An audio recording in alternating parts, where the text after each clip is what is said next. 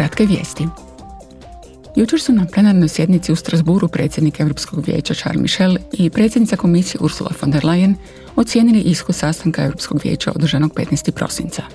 Usredotočili su se na ruski rat protiv Ukrajine. Von der Leyen je ponovno naglasila potporu Europske unije Kijevu. Upravo smo kao Europska unija pokrenuli prvi dio od 3 milijarde eura iz našeg paketa potpore do 18 milijardi eura za 2023.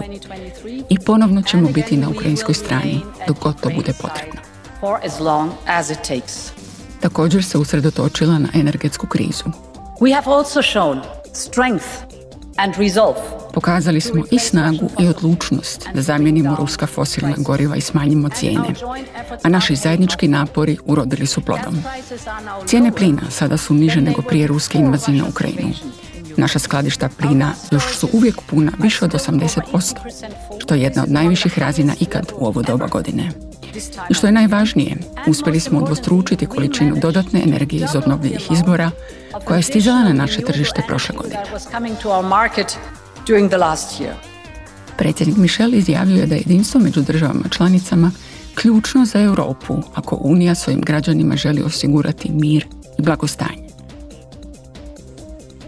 Tijekom plenarne sjednice zastupnici su ispitali komisiju švedskog ministra za europske poslove o njihovom dogovoru na praksu lobiranja Ubera u Europskoj uniji.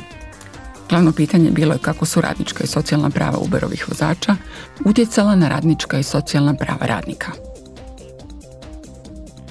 Zastupnici su raspravljali o napadu na brazilske demokratske institucije. Usredotočili su se i na položaj novinara u Maroku i humanitarne posljedice blokade u Gorskom Karabahu. Danas će glasovati o trima odvojenim rezolucijama.